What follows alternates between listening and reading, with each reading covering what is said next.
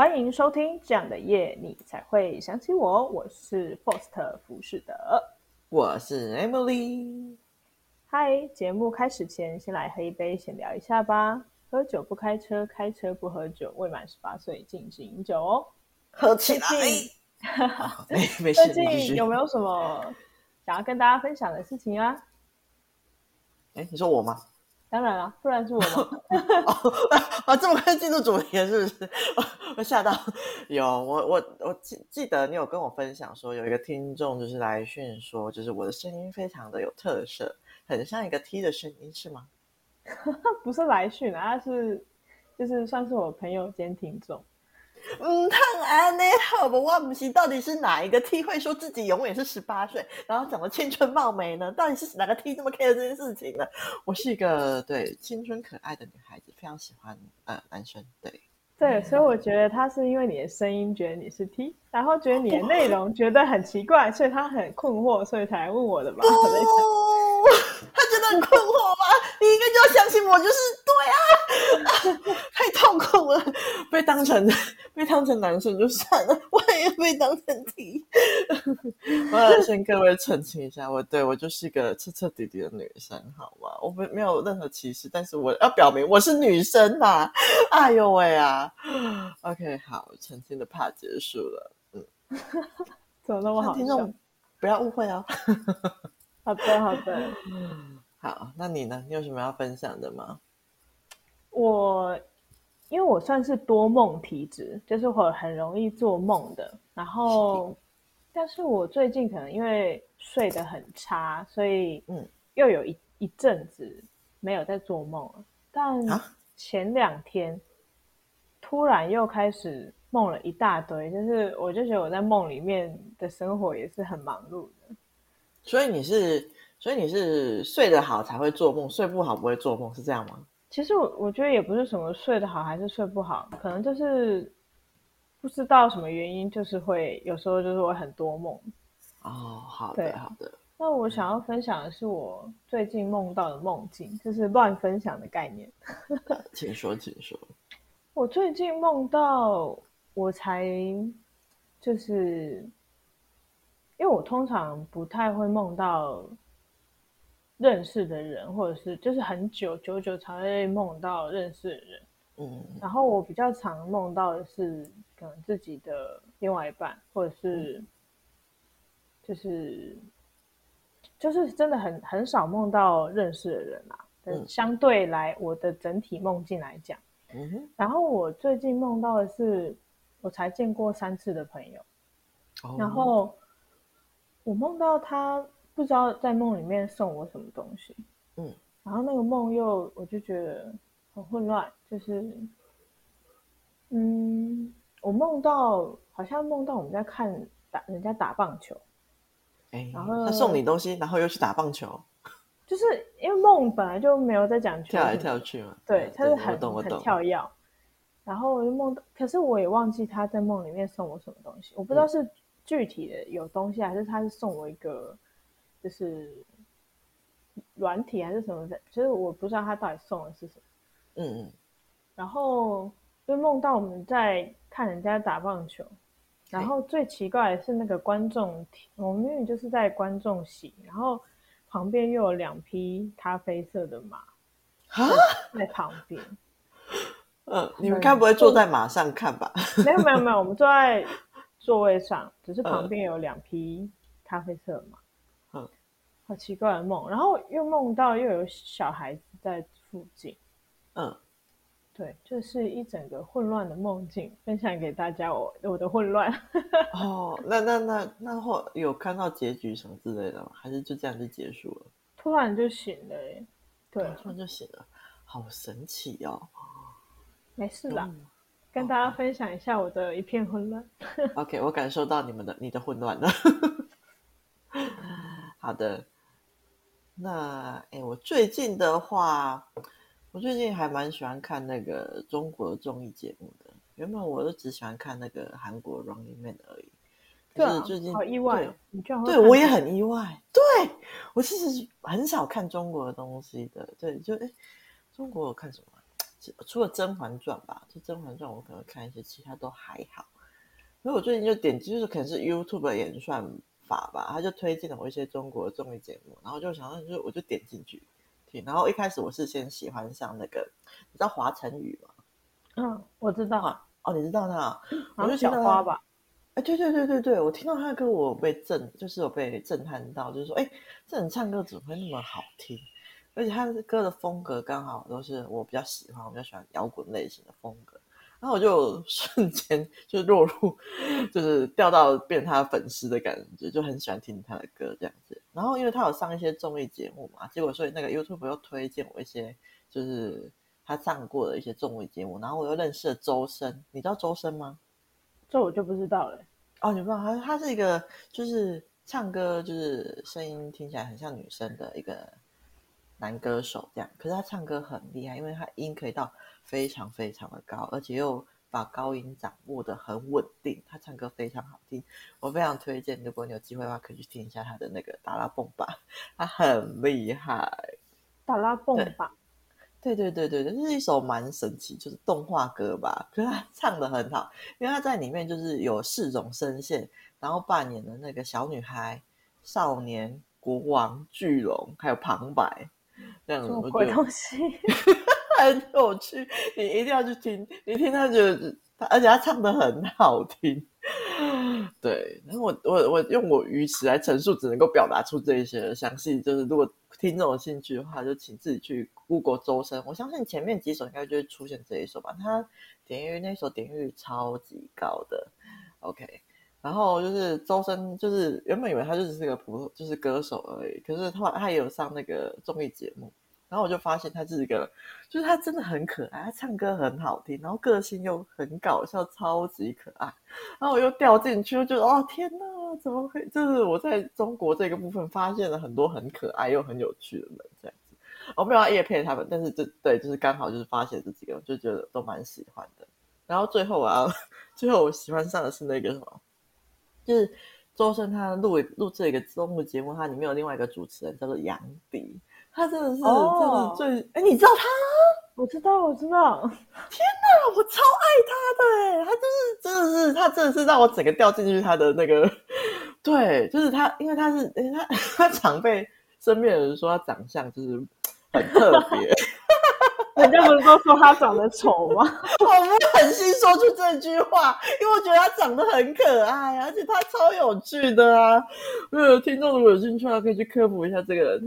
他还有其他昵称叫什么表情帝啊，然后还有组过一个组合叫枪竹双煞，我觉得实在是太好笑了。有他参与的综艺节目，我觉得都超好笑了。那我最近整个深陷在杨迪的魅力中不可自拔。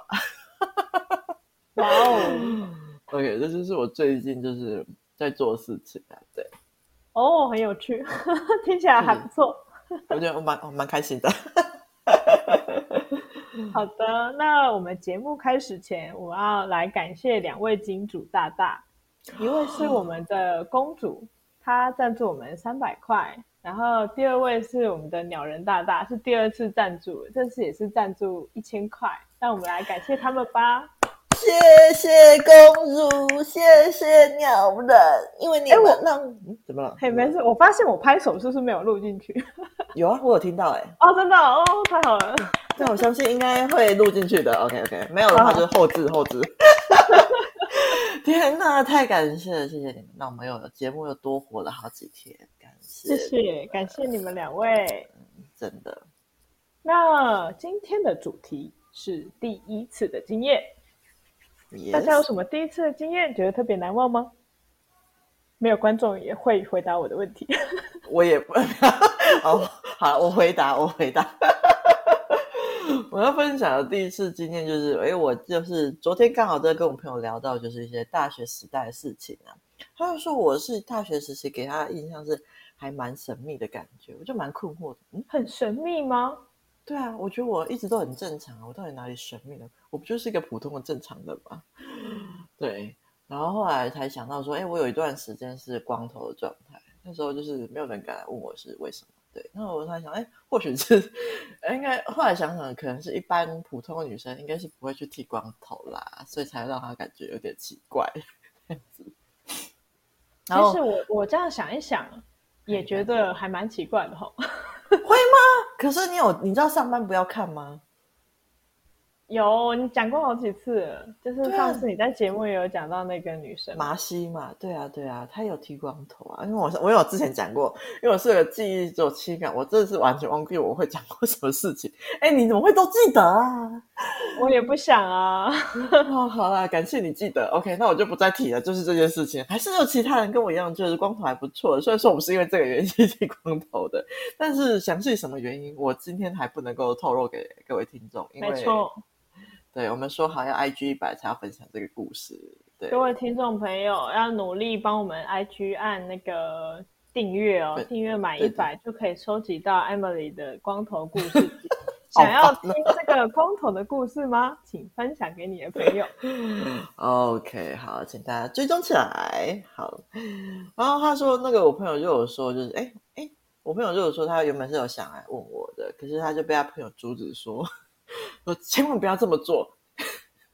因为他说那个说不定我很难过，然后如果还问我的话，不就会提起我的伤心事。他身边的朋友力劝他阻止他，就是不要来问我这件事情。我在想会不会是大家都这样想，所以才没有人敢来问我这件事情。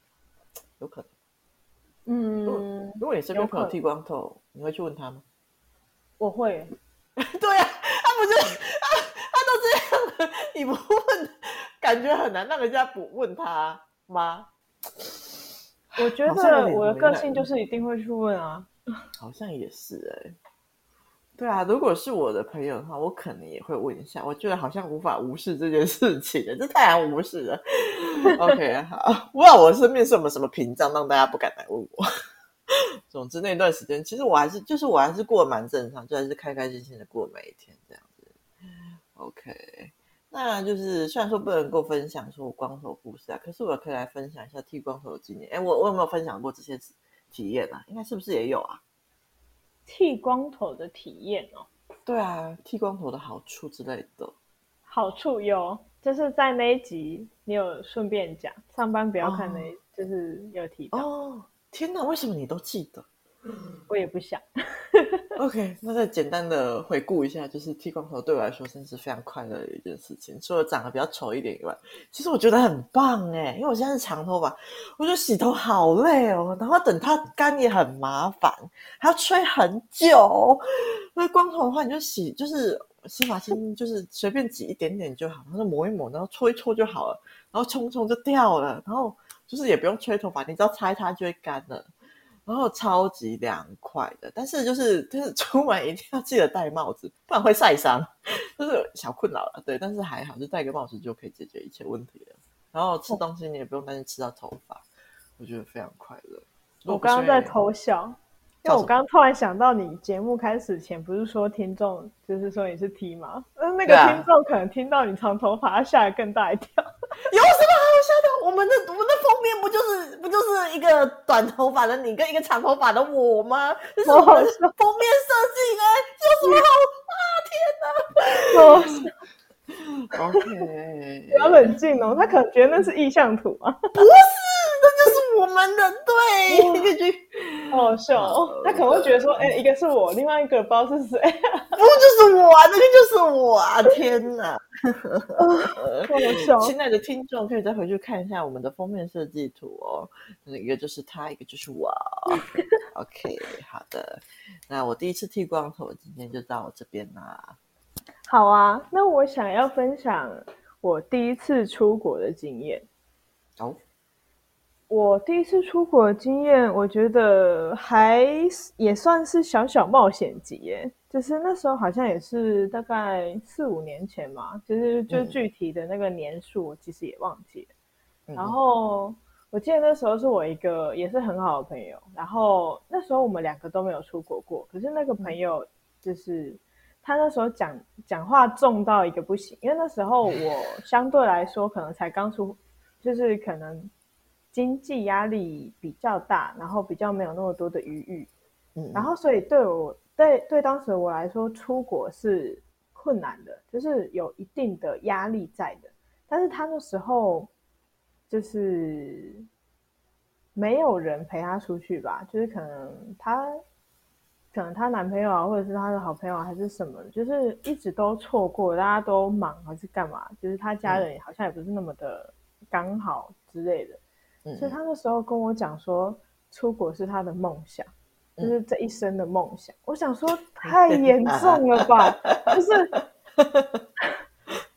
我那时候心想说，你话都讲到重到这程度上，如果我不陪你去，我是不是不是人啊对，他是用他的梦想来逼迫你要陪他去吗他没有逼迫我，是他真的在跟我聊天阐述说这是他的梦想、哦、我想说原来就是这只是对我来说只是一个 schedule 排程的问题，但是对他来说是一生的梦想、欸、对啊，急迫现在就要完成的梦想是不是然后因为他就说什么他都活到这岁数了，然后没有出国过什么，他觉得很遗憾，如果他可能年纪更大没有办法出国的话，就是这会变成他一生的遗憾。你看一下，他都已经说是这一生的梦想跟这一生的遗憾了，你觉得那时候的我你去啦你去啦我那时候压力好大，我就说来我陪你去吧好笑，天哪！就是现在，就是过了这么多年，再回去看那个时间段，会觉得很可爱，就觉得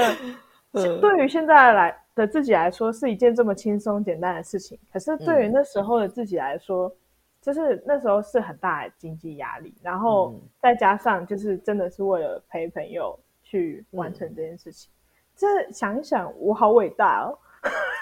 真的是很伟大，就是对方，因为我想问对方也没有要你陪他去，可是他就这样讲说你就自愿陪他去。没有没有没有，他是问我可不可以、哦、就是跟他一起出国玩、哦、原来还有是我问你是不是、哦、但是那时候我是犹豫的那时候我是犹豫的，然后但是因为我们常常在那段时间常常在聊天，然后他就聊到他的心路历程，他内心真正的想法、哦、然后我就听到他说这是他一生的愿望，以及这是他一生的遗憾我就觉得哦，事情有一点严重这么严重，好的，天哪，你还是很好的陪他完成这个梦想，我觉得很感人。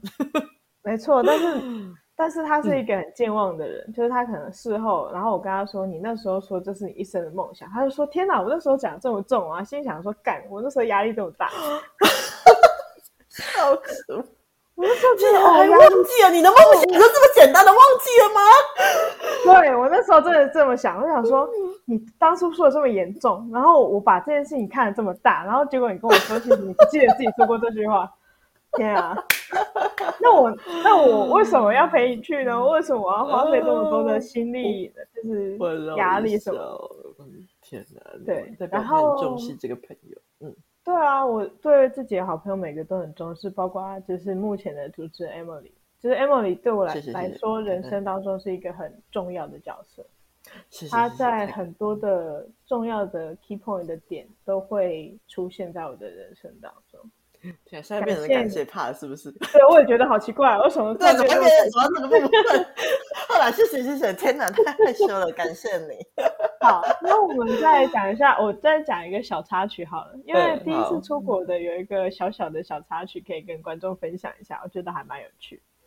就是那时候因为我朋友他的，因为我们那时候是去日本，然后他英文也不好，然后日文也不会，然后我是只会英文不会日文，所以那时候我们去买那个票，我有点忘记是什么票，就是类似他们的一个大众运输，然后买忘记了，反正就是要去买票的窗口，然后有些地方是有提供中文窗口，有些地方没有，就是纯日文窗口，然后那地方我去买的时候是真的只剩下纯日文窗口，然后那个日本的那个窗口柜台小姐人超好，因为我去买的时候我想说随便拿，硬着头皮就跟她买，我就是 Google Map 翻那个日文的目的地嘛，我就跟她说我要买这个，然后什么时间有打给她就对了，所以就是有办法顺利买到票。可是那个日文的那个柜台超好的是她很认真的用全日文跟我讲说这张票的车是哪一班，要去搭哪一个月台，然后这你听得懂哪一个车厢什么。其实我觉得还好，因为他会指着那个车次啊，然后座位什么的，然后虽然你听不懂那个日文，可是你就会看那个他比的那个东西，你大概猜得出来他的意思。就是全程靠猜跟那个肢体语言。天哪！因为他很细心，他讲了好多次，而且他还怕我听不懂，然后直到我点头，他才就是笑了。然后我就觉得他人真好，很赞耶。但是其实全程都是日文哦，他没有讲任何一个英文或者是任何一个中文，很强。然后我走出来的时候，我就跟我朋友说大概是他在讲什么。然后后来我们因为那一班车很赶，就是好像买到票到发车可能只剩2-3分钟，所以我们一路用跑。太赶了吧？对，所以那个小姐才很认真跟我讲，因为她怕我就是没有赶到那班车，对。然后我直到赶上那，就是坐上去之后，我才跟我朋友分享说：“哎，你知道我刚刚买票没有那个站别没有中文窗口，全部都是日文。”然后他刚刚跟我讲的全部都日文嘛，然后我们两个就在那边笑啊，就觉得哇，就是没想到语言其实不是那么大的问题，因为可能你会有肢体，就是你可能肢体语言或者是就用靠猜的，其实也算是一个语言啊。就是肢体语言，其实在国外算是我觉得算是一个很重要的。东西了解，太厉害了！还好你朋友跟你去，就是你真是太可靠了。是吗？我有时候有那个搭上线，有时候会坏掉。有时候坏掉，有什么坏掉的事情吗？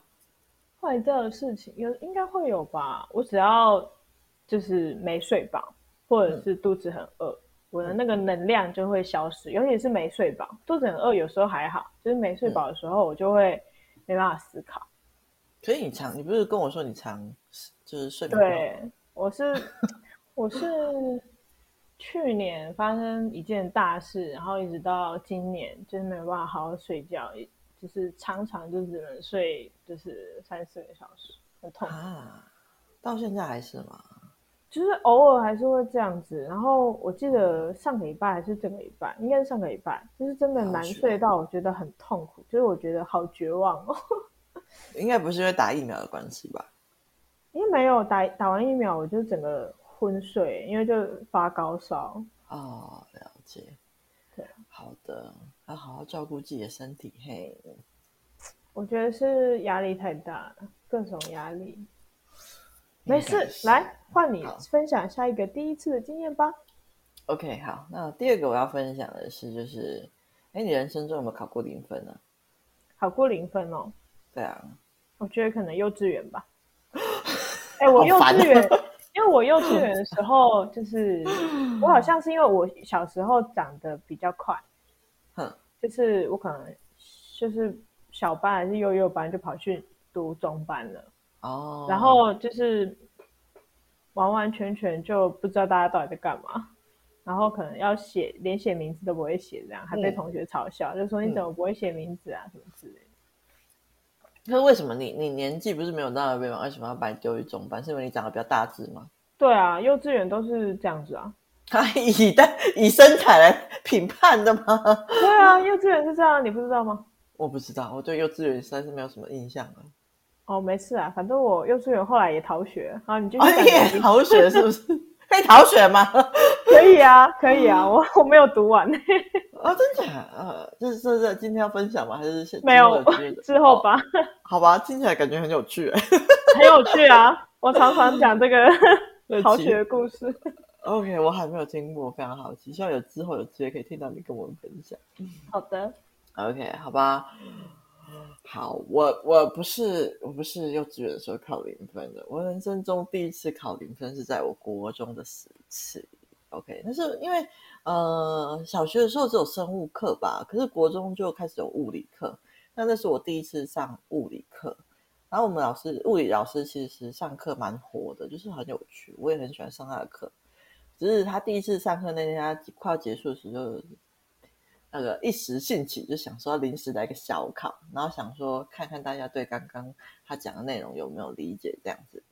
那我印象很深刻，就是考完之后他要我们自己改考卷，然后我原本以为就是我看到我分数就是有傻眼了一下，我想应该就这样就结束了吧，我想说就默默度过这一趴。然后结果那个我们老师想想，因为他讲的蛮简单的，然后就问说应该没有想到会有人考0分，他就说有考0分吗？有的话站起来好吗？那时候应该是很自信的说这句话。然后我们那一班就是我跟另外一个同学就站了起来，然后我天哪，灾难！可以看到老师惊慌的一下下，然后就安慰我们说不要太在意，就是之后还是就是今天可能讲一下，他之后会想办法再讲更让人容易理解这样子，然后让我们加油这样子。OK， 好的，那故事到这边并没有结束。那你觉得后续你有想要猜一下后续有什么发展吗？后续你说物理课吗？还是什么？对啊，你觉得我后面有放弃物理课吗？就此绝望，从那次0分之后。不可能啦，为什么要放弃？我不知道哎、欸，对 ，OK， 因为我觉得考0分，因为我之前就是我在国中的时候数学有考过24分，我有深受打击，我那时候真是备受打击，我还哭了。然后那个就是对我想说，零分这件事情就是应该是一个对人家蛮打击的事情吧。可是对啊，因为当时我并没有放弃，就是了。因为就是我真的很喜欢这个老师上课的风格，可是我也不知道为什么那次就是给他考个0分这样子。可是后来就是我还蛮认真，就是在读物理的，然后我就成了我们那个物理老师就国中实力很坚强的徒弟这样子。然后我当时段考还差点考满分，就基本上就是我们同学就是没有人在那个年级就是没有人考过满分这样子。然后还跟那个别班的某位同学都并列全年级最高分这样子。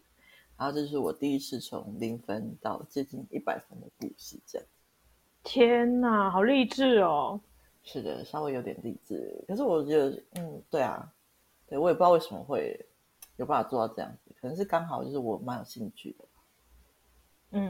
不过数学的部分，我就数学那一次我就一直维持在数学，我就没有救起来过，我只维持在不被当掉的边缘里面了。国中我觉得数学好痛苦哦，考24分之后哭完之后，我还是有顺利毕业啦。就是国中我被当掉这件事情吗？还是其实没有？国中，对，我记得高中有对不对？高中需要重修，可是我记得国中好像没有要重修哎、欸。因为我不太准，因为我这一辈子都没有重修过。好的 ，OK， 好。总之，我也是都没有重修过啊，但是就是我记得，我只是有考过这些神奇的分数而已。Oh no！ 对，然后我第一次考0分是物理，然后数学的话，我应该都是维持在及格边缘，可以顺利过关的边缘这样。然后高中的部分就是，高中是我第二次考0分，那这次就不是在物理了，因为我选择了那个文科社会组。0分还是可以选择，我误会了。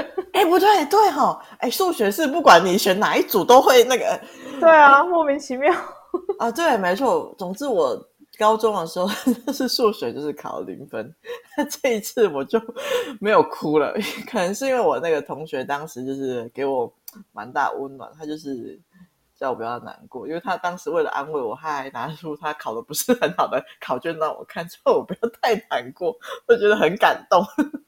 我对他一直怀抱着感谢的心情，他应该是因为他才让我没有放弃数学，虽然说不然我数学一直都考很烂这样子。但是后来就是我数学算考0分之后，我就是放弃了，就是那时候我没有哭了，我就直接开始想办法要怎么解决这问题。然后刚好那时候遇到另外一个数学很好的朋友这样子，他就开始就手把手的教我。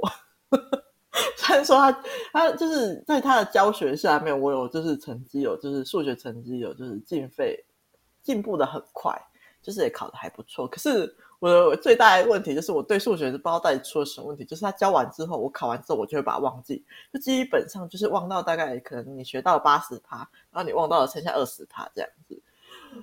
我觉得那时候就是在比赛，看是谁我的记忆力忘得比较快，还是考试考得比较快，就有点痛苦。对，但是还是蛮感谢那个同学啊，就是因为有他的补习，我才有办法就是在班上成绩考得比较好。就是因为就是我就是全部的科目就死在数学那一科，可是因为他帮我补，就导致就是让我有机会就是获得我人生中第一名吧，虽然说只是班级的第1名而已，可是如果没有他的帮助的话，我应该也没有办法就是进步的那么快这样子，就很感谢他。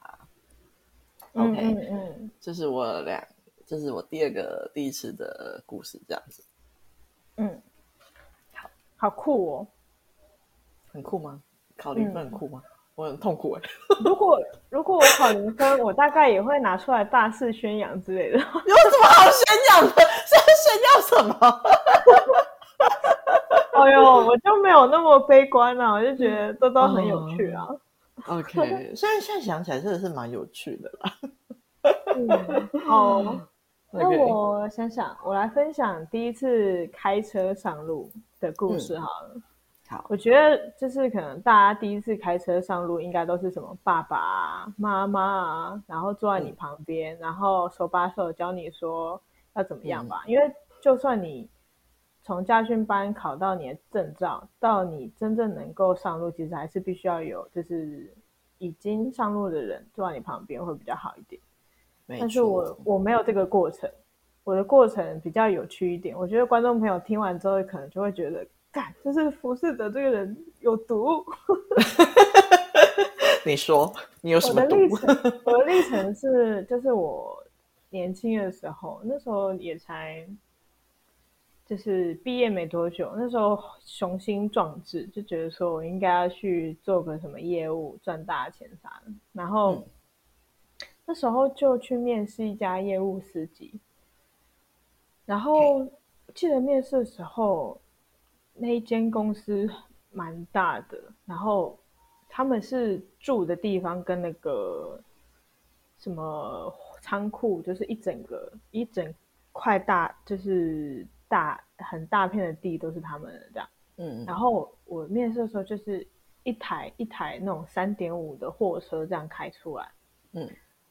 然后那时候我其实有点害怕，就是我那时候想说，我如果面试上，我得开这么大台的车、我连就是真的车都没有开，就是我没有真的上路过，然后我就得开这种车吗？然后所以我那时候很害怕，然后我自己又跟自己说，你给我进去面试哦，就是我还会威胁我自己就进去哦。为什么要这样子？哇，我还蛮常这样的，就是在一些人生的就是觉得很害怕的时候，我都会逼迫自己前进。OK， 好的，我就是我自己的那个推手，虎爸虎妈吧，我觉得我自己是把自己丢入自己亲手把自己推入悬崖，是这个意思吗？对，差不多是这个概念。我很常做这个角色。然后我记得我后来就是得到这个职位之后，因为我要接的线就是那个跑的线路是董事长的线路，因为他比较老，他没有想要跑自己的线路，然后他想要再找一个人去替代掉他的线路的队，然后我当时接的是南投的线路，所以整个南投都是我在就是跑业务这样。我还记得那时候是董事长开车载我，然后一开始先带着我跑这些线不错吧，就是董事长开车载着一个小小职员。可以从小亲自手把手的教你。没错，然后那时候我只有自排驾照，可是货车都要开那个手排的，我不会。然后公司那时候就是有赞助我去考照就对了，但是我还没有正式拿到手排的驾照之前，董事长有一次开在高速公路上面，他就问我说：“你敢开吗？”然后我那时候看了他，我想说：“你敢激我？你是不是激错人？”我就跟他说：“我敢。”然后他就停在那个高速公路那种旁边可以停的那种路肩吧，算路肩。他停在那边，然后跟我换，然后我就去坐驾驶座，他去坐副驾。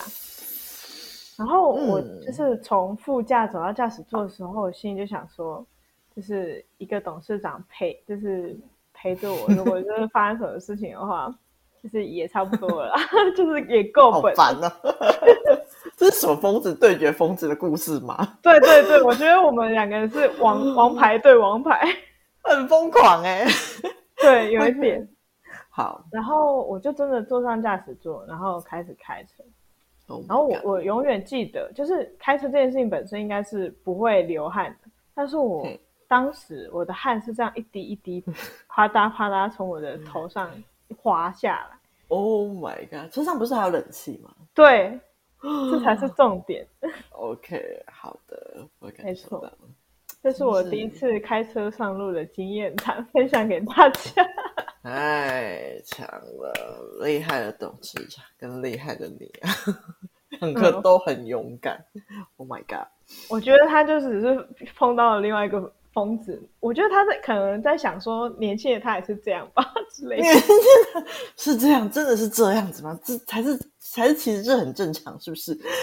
我觉得应该不正常啊，因为我之后分享给我的外婆啊舅舅他们的时候，最后我变成我们家族的传奇，那时候吵得沸沸扬扬都在讲我的事情真是太疯狂了，可以很厉害、很屌。换你接下去吧。如果是开车的话，我倒是有一个经验就是要怎么讲，就是我不知道这算不算第一次，应该也算是吧。就是我其实是一个不太喜欢开车的人，就是我刚考到驾照的时候，其实我也没有打算就是开车，因为我个人比较喜欢骑摩托车，我觉得我比较 handle 得住。那我觉得骑摩托车也没有什么不好的，我蛮喜欢骑摩托车到处跑的，而且机动性又高，停车又方便，不像开车我还要找车位，然后我要担心那个苦恼怎么停车把车子停进去那样，所以那时候我就很讨厌开车。可是后来就是有一些就是有些发生了一些契机，让我就觉得说我蛮想要把开车学好的，然后后来我就开始蛮认真的开始开车，就是练车了起来。可是让我开始练车的时候，我就在练车那个月里面啊，就是在我驾照以后，就是我在练车那个月里面，我就撞到了两台人家停在路边的车。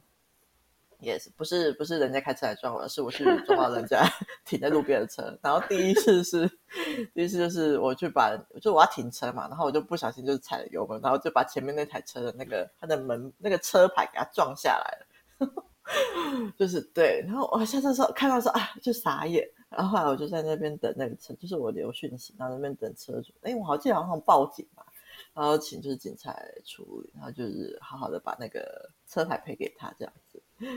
然后第二次就是我载着我朋友好像不知道去哪里吧，他好像是他们来我家乡玩，那我就载他们出去这样子，然后结果我在转弯的时候就是不小心歪到一台停在旁边的车子，然后我想说对，又是车子，对，只是这次是我在行进中，不是我要停车，是我要离开那个地方。然后我就估算，我就目测，我觉得我可以过去，然后我就油门给它踩了下去，然后就撞了下去。然后那时候我就是又紧张，然后其实那时候我应该停车或是后退，有没有？可是没有，我就持续的加速往前。我想说我要给它过去，但是没有过去。然后那台车它的车门就这样猫了进去，这样子。哇、okay。然后那时候就非常的紧张，然后我就看到车主就从他的家门里面走了出来，非常的傻眼，就说他不是停着好好吧，怎么会车门猫进去了？然后我就狂跟那个车主道歉，我非常的自责，我非常对不起，我不是故意的然后那次又是找警察来处理，然后我也对我朋友很自责，就跟我出门就发生这些事情这样子。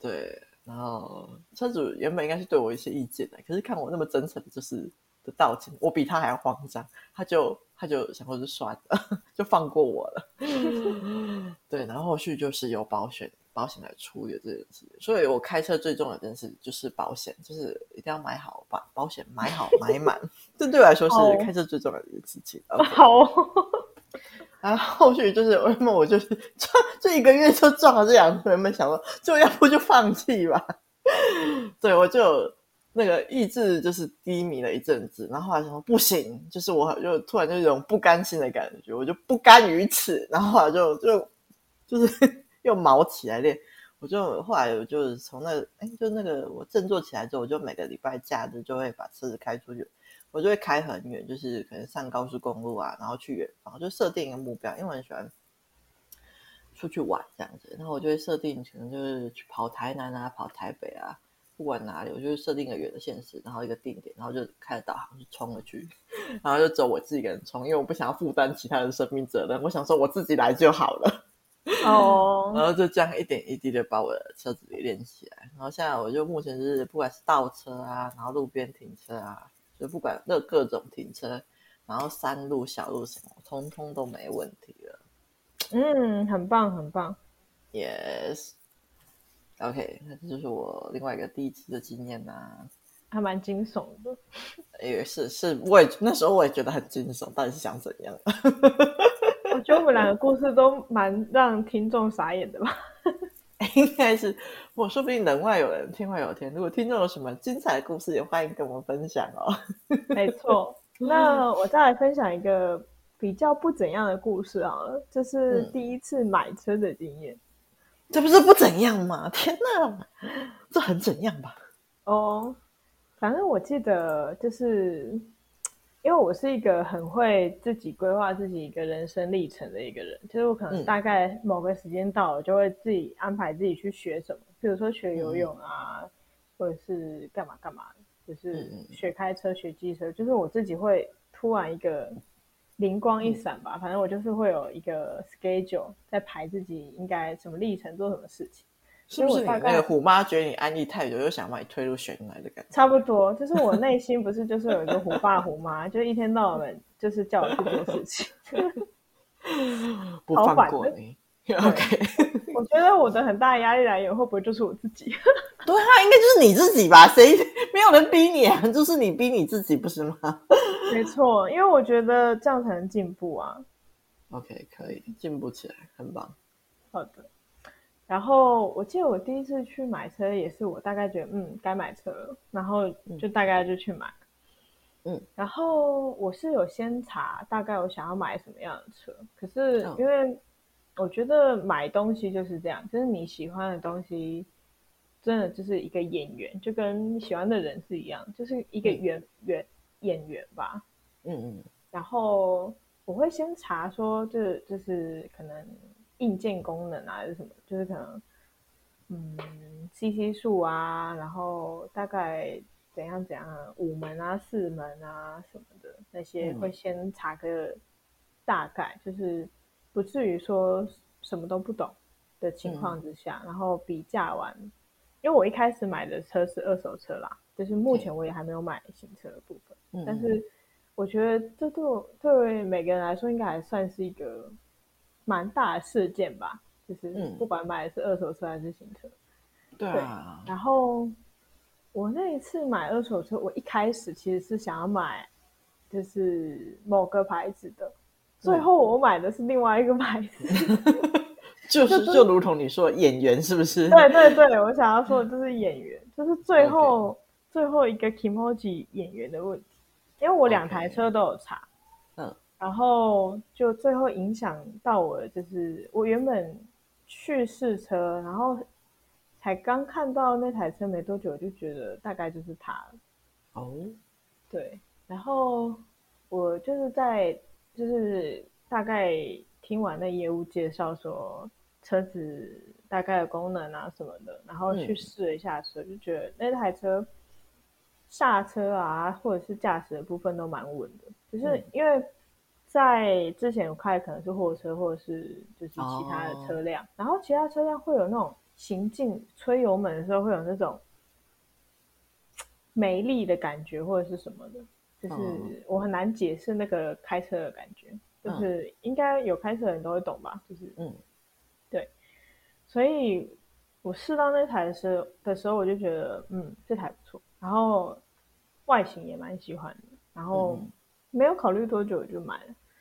所以这算是我的一个买车的经验，这样。那但是有一个小小的要提醒观众朋友，因为那时候我买车完，他只有交付给我一副钥匙，然后但其实正常来说，你买车其实是可以要求有两副钥匙，再加上打那个钥匙，其实价格也不菲，所以我觉得有买车的尤其是可能跟我一样买二手车的人要小心，就是交车之前要先问清楚是不是有两副钥匙，免得你到时候还要再多跑一趟，还要再回去，就是你才拿到车没多久就要跟我一样再回去，就是你买车的地方请他再打一副给你。因为我那个业务我觉得很不 OK， 就是我一开始是因为那个老板所以才跟他们买，因为那个老板我跟他聊过，他还蛮老实人的，可是就是帮我处理的那个业务比较油条一点，他就是可能就是嫌麻烦，不想要帮我弄那个第二把钥匙，因为我就问他说我只有一副钥匙，正常不是应该有两副，然后他就说我可以去附近的药师行打。后来就是我问完药师行的时候，觉得价格有点高，然后我就觉得这不是我的权益嘛，所以我又再去跟车行再要求就是钥匙。但是一开始问业务的时候，他就说他问完价格会再跟我讲，但其实应该本来就是应该给你的，对，本来就是应该要给消费者。所以我后来因为那时候我有留老板的电话，所以我又就是有跟他们老板讲，所以他们老板那时候后续就有就是责备这个业务。但是我必须要跟就是各位听众说，你们自己的权益就要自己争取，不要因为说怕这个业务被骂是怎样，因为本来就是他应该服务你的，你自己要有底气，就是你应该要有什么就要有什么，在这个社会上走跳，不要害怕。真的。对，然后如果你有什么害怕或者是就是什么想法，都可以跟我们两个人说，就是你有什么事情我们都可以帮你想办法，这样可以来信啊或者是私讯我们都可以。好的，那能够帮忙的话我们会就是回复你们。那 Emily 你还有什么第一次的经验吗？没有耶，大概就这样子了。好的，那我们今天的第一次的经验就大概聊到这边咯。好的，那谢谢大家收听，这样的夜你才会想起我。我是 Emily， 我是 Foster 福士德。不要忘记我是个青春可爱的18岁女生。好的，那记得订阅我们的 Podcast 频道，并给我们5星好评哦。那有什么有趣的故事也可以跟我分享，那下一次的主题可能就是你们的留言哦。拜拜啦，拜